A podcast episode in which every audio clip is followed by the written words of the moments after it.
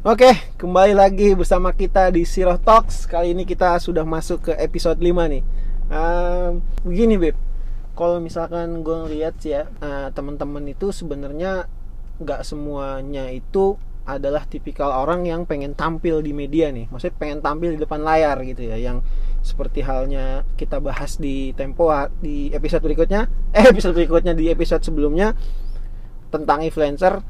Nah, kalau gue lihat sih sebenarnya ada juga teman-teman tuh yang emang dia memilih untuk lebih low profile atau lebih Nggak eh, terlihat, in- ah, ya. nggak terlihat pengennya Introvert. introvert karena emang dia orang introvert dan passionnya dia ya udah gue kayaknya lebih memilih untuk di balik layar aja Mm-mm. gitu banyak yang kayak gitu juga kan pemalu karena dia gitu kan Heeh, bener banget orang-orang kayak gini juga apa namanya tetap bisa berdakwah juga gitu tetap kan bisa banget memberi pengaruh juga sebenarnya Ah, ah, karena kan itu kan eh, sama-sama saling membantu melengkapi gitu. melengkapi iya bener banget apa namanya nggak semuanya juga harus tampil di depan nggak Iya. semuanya harus jadi ustadz gitu kan kalau nggak semuanya jadi ustadz siapa yang dengerin siapa yang jadi iya, apa siapa yang ngambil gambar, gambar siapa Iya, yang siapa yang bisa jadi nyiapin ustadznya siapa yang jadi eh, ngurusin ustadz kayak keperluannya. penulis-penulis gitu kan juga sebenarnya kan dia- mereka lebih banyak di balik layar ya Mm-mm.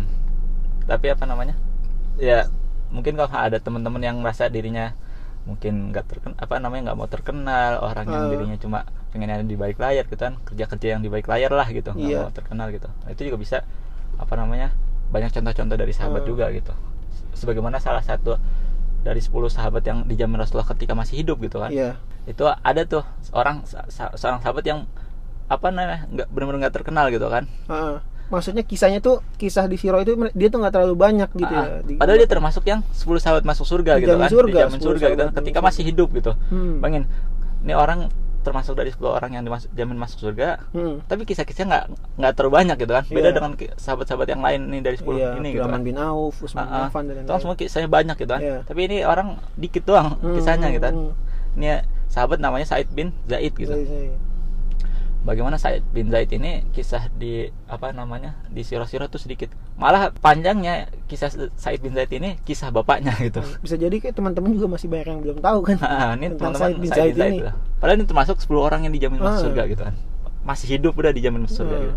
Nah, kisahnya itu panjang malah ceritain bapaknya atau cerita-cerita tentang dia ini malah apa? Jadi apa ya bahasa? Pengantar, apa sih? Dizolimi atau orang Oh, yang iya, iya. kena apa ya bahasa? Ya, pokoknya begitulah. Merasa dirinya tuh cuma Tuduh gitu ya.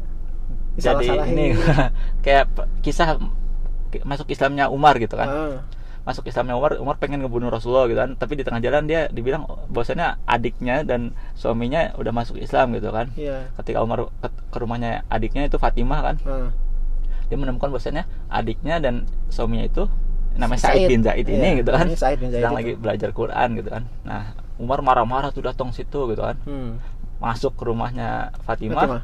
yang dilakukan apa mukul bin Zaid kan kalau misalnya di kisah tuh ka- katanya ada giginya copot atau apa gitu kan pokoknya berdarah-darah lah gitu ketika itu gitu nggak kan. terima ya, adiknya Ah. di Nggak masuk Islam gara-gara masuk Islam Ah. gitu kan tapi ternyata apa tadi karena kesabarannya Said. Said, bin Zaid kesabarannya Fatimah gitu kan ketika itu Umar hatinya tersentuh gitu kan dan nggak lama dia masuk Islam gitu Hmm. atau kisah lain juga tentang Said bin Zaid nih orang yang tadi kan yang jamin masuk surga tapi Hmm. dia nggak ter- terkenal gitu ini kisah di mana ketika nanti di eh, apa namanya udah agak akhir-akhir gitu kan sebelum beliau meninggal Ah, ini dia agak mengasingkan diri gitu iya.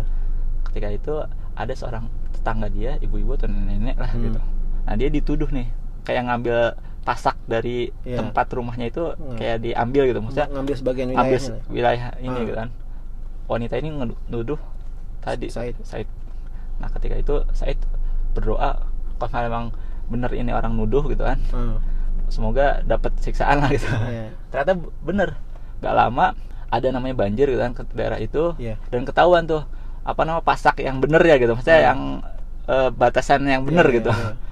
ketika itu nggak lama wanita tadi yang udah didoain sama Said bin Zaid Ah. ini beneran meninggal dalam keadaan ya pokoknya Tanya- hina tanya- lah pokoknya iya, gitu iya. Heeh, gitu kan kisah-kisah lainnya juga pokoknya ini orang-orang yang nggak mau tampil di depan lah gitu Iya. ketika disuruh jadi pemimpin nggak mau ini Hmm. bilang saya mendingan di belakang gitu kan Iya. tapi dia tetap melakukan kebaikan-kebaikan gitu walaupun di belakang gitu Hmm. dia tetap apa namanya berdakwah juga tetap ini juga gitu kan Ya, gini aja sih, maksudnya dia dijamin sama Rasulullah masuk surga. Mm. Tapi kisah-kisahnya nggak terlalu banyak berarti kan it's mean asik it's mean jadi tandanya kan berarti b- banyak kisah di balik di balik semua ini gitu yang membuat dia menjadi sosok orang yang dijamin Masuk surga. surga gitu pasti banyak banget kisahnya kan nggak Hmm. mungkin karena kisah-kisah yang lain yang lebih aja terkenal mungkin bisa jadi nggak iya bisa jadi heroiknya bisa lebih oke Ada. lagi asik ya pokoknya ini termasuk yang sahabat nggak terlalu terkenal Hmm. gitu kan yang pokoknya disuruh apa apa dia nggak mau gitu dia Iya. mendingan milih di ba- balik layar aja lah gitu Iya, tapi Iya, itu itu. kembali lagi sih itu kan pilihan ya. Maksudnya Mm-mm. dia sih ini lebih banyak milih untuk ya udah gue di balik layar gitu. Nah tapi apa namanya ada juga nih sahabat yang bahasanya bukan hanya di balik layar bener-bener nggak terkenal bener-bener Hmm. apa namanya bahasanya ya Udah nggak terkenal, miskin. wah paling sedih dari sahabat gitu kan Nah, iya. pertama dia bapaknya sendiri nggak tahu gitu nasabnya Ah. dia nggak jelas gitu Iya. habis itu kedua secara penampilan nggak meyakinkan banget gitu kan Nah. Sampai sering dikata-katain atau apa gitu kan miskin Dibully. juga gitu kan Iya. sampai dia tuh kerjanya udah ibadah aja lah gitu kan Ah. sampai suatu hari Rasulullah tanya kepada ini orang gitu sahabat ini bernama Julaibib Hmm. Wah Julaibib apa kamu apa namanya nggak mau menikah gitu kan habis itu kata Julaibib ya ma- mana ada mau sama saya gitu kan orang begini gitu. Iya. pede dia. kata ini udah nggak ini kata Rasulullah kalau kamu mau ya saya akan bantu kamu gitu kan Hmm. kaget nih Julaibib "Wih, Iya. ya Rasulullah yang bantu gitu kan Hmm. pasti orang nerima lah Iya. ternyata bener Rasulullah ngawinin dia dengan seorang anak dari orang yang terkenal gitu kan Hmm. ini anak ini cakep bener dah Hmm. udah tadi Soleha. bapaknya kaya anaknya Iya. soleha cantik gitu kan Ah. di, sama tadi Julaibib yang wah tadi banget gitu kan ketika itu akhirnya wanita itu mau gitu kan. Padahal biasanya wanita ini nolak-nolak ya. ah wah. Ya, biasanya nggak mau gitu. Tapi karena di sini Rasulullah. di- Rasulullah yang suruh kan, akhirnya langsung dia ini gitu kan. Tapi yang satu kisah yang paling menarik dari Julaibib ini adalah bagaimana ketika dia baru nikah nih gitu kan. Baru dapat buah nikmat banget kan. Lagi bulan madu kali ya. bukan masalah bulan madu.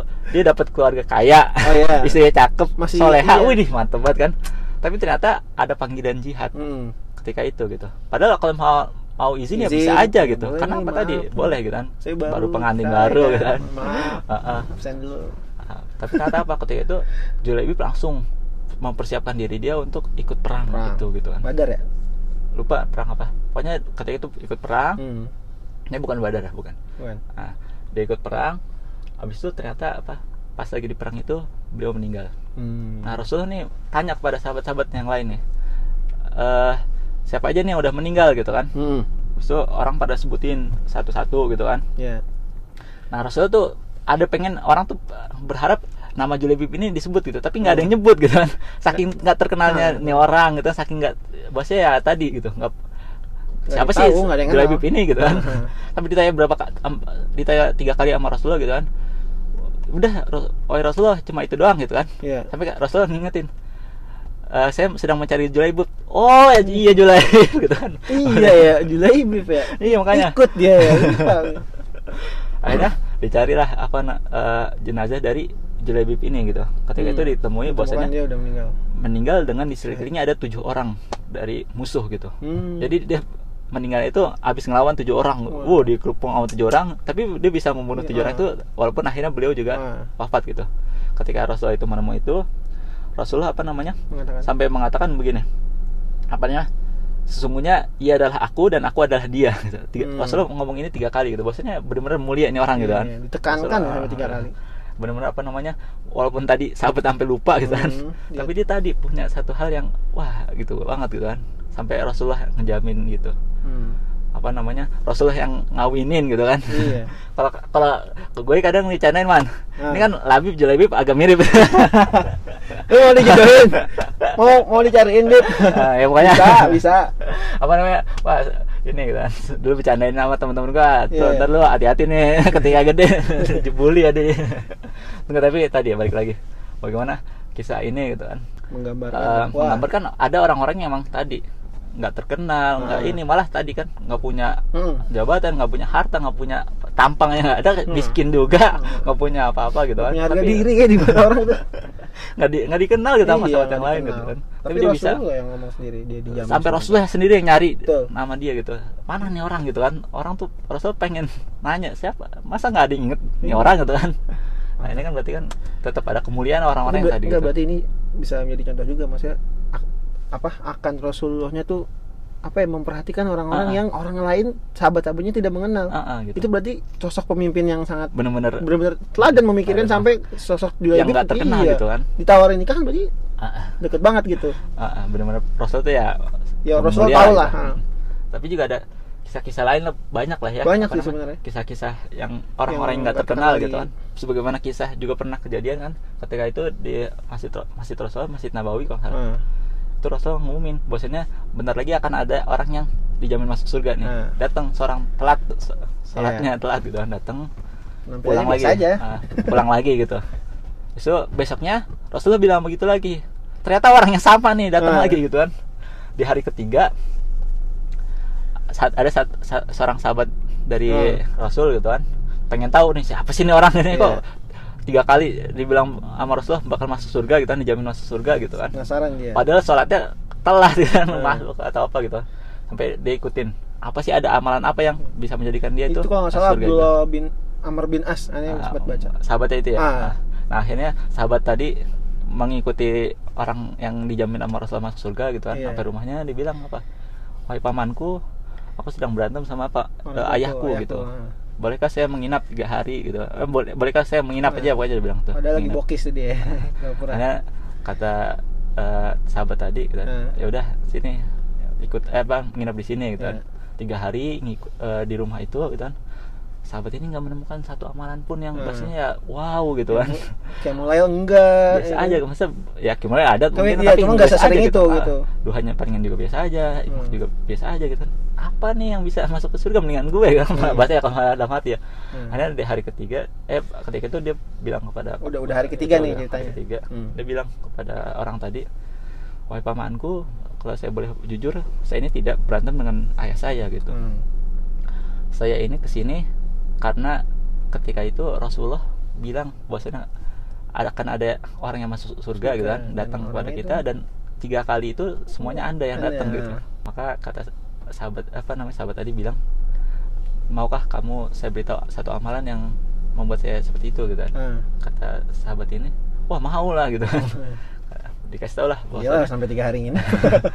katanya dikasih tahu bahwasanya amalan yang membuat dia ini bisa masuk surga adalah setiap malam itu Iya. dia mem- memberikan maaf kepada semua orang dan Ah. hati itu dilapangin Terus, semua ah. tuh pokoknya kalau ada orang yang zolimi dia orang yang punya salah Hmm. dengan dia orang yang punya Dia maafin malam ini apa namanya bertengkar sama dia gitu kan Iya. pokoknya dimaafin di hati itu pokoknya bersihin gitu malam-malam tuh Hmm. benar uh, clear gitu Iya, kan dan- kita kan malah punya musuh atau punya Ah. orang yang ngatain kita atau yang Iya, ngapain kita kesal, kesel benci, gitu kan ah. wow besok pokoknya Iri. harus dibales harus Ah. ini gitu kan tapi ini orang benar-benar tadi ngeplongin hatinya gitu kan atau kisah-kisah lain juga banyak gitu Iya, itu maksudnya kan dia itu nggak punya amalan yang begitu luar biasa ya walaupun dia tetap melakukan seperti umumnya Mm-mm. sahabat Nabi tapi dia tidak Biasa-biasa Ah, aja gitu. biasa-biasa aja tapi hanya dengan akhlak yang dia selalu memaafkan itu itu bisa Menjamin apa dia. membawa dia menuju Menjamin. surga Ya, menjamin bahkan Ah. Rasulullah menjamin dia Ah. surga gitu Bi- bilang bahwa itu penghuni surga Ah, wah itu ya itulah intinya maksudnya kalau maksudnya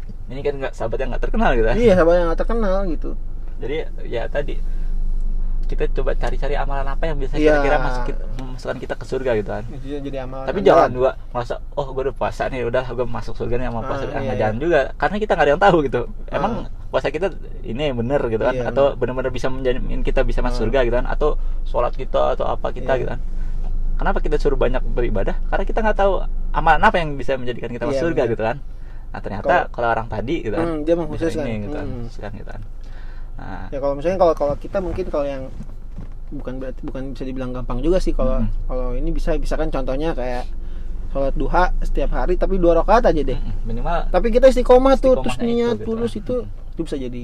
Minimal istiqomahnya itu tuh. Ah istiqomah. Ah. continue tapi Continue. sedikit tapi continue lah ya bahasa ketika nggak nggak sholat jadi kayak ngerasa ada yang kurang Ah, gitu kan. kan enak tuh.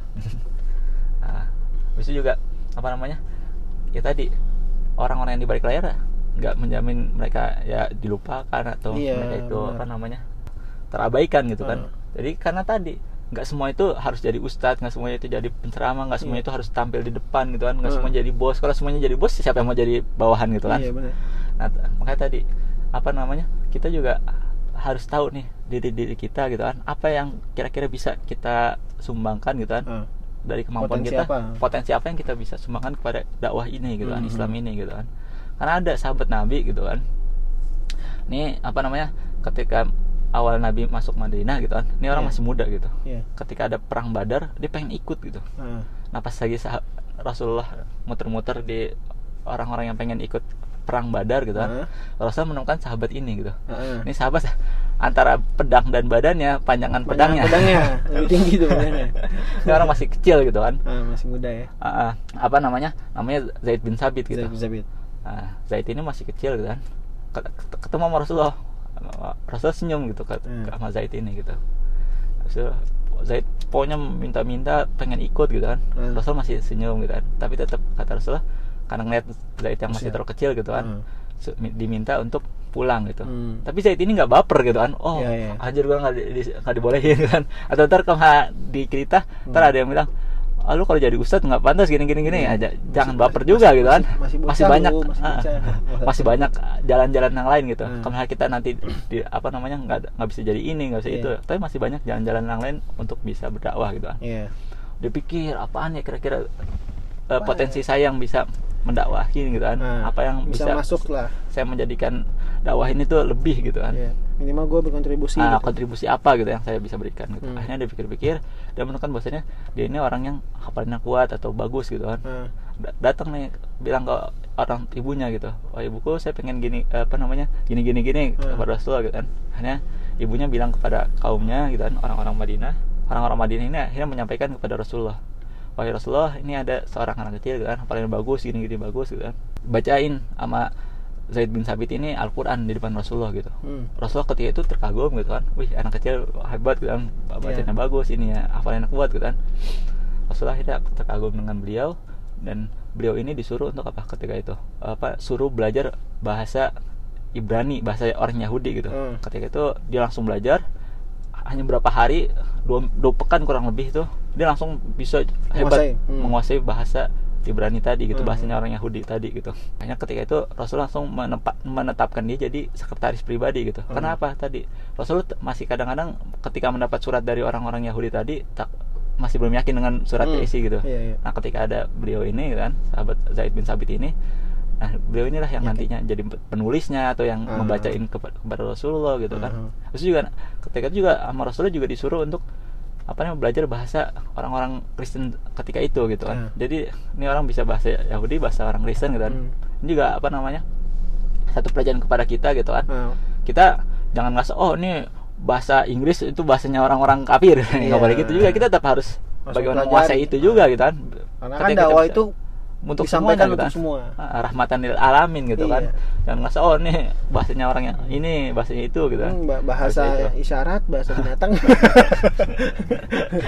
oh dakwahin binatang nah makanya tadi kan apa namanya kita tuh bisa dengan potensi apa pun gitu kan mungkin Iya. tadi ketika nggak semua jadi ustadz tapi bisa jadi ada yang pegang kamera ada yang Ah. megang mikrofon gitu kan, atau yang ngurusin keperluannya ustadz gitu kan itu kan semuanya bisa menjadikan itu Iya. Lah kalau kayak ngurusin keperluannya Ustadz kan ya bisa jadi kayak contohnya si Zaid bin Sabit Ah, ini ah. kan. Dia jadi sekretarisnya ya kan. jadi Atau- sekretaris seorang ulama Ah, ya kan. ada juga yang ini malah apa kerjanya kerjanya itu sahabat-sahabat Nabi yang lainnya Anas bin Malik itu pelayannya Rasulullah gitu kan Hmm, ada iya. yang lainnya juga itu tapi ketika jadi pelayannya Rasulullah akhirnya apa dia termasuk yang meriwayatkan hadis terbanyak juga Hmm, gitu kan. Iya. padahal pelayan eh, Rasulullah gitu kan. Pelayan doang nih. Ya pelayan Ya, jadi pembantu lah. Iya. nah, itu kan berarti kan kita semua bisa berkontribusi di dengan Bisa apa pun banget. gitu. Kalau cuma jadi pelayan juga bisa gitu kan.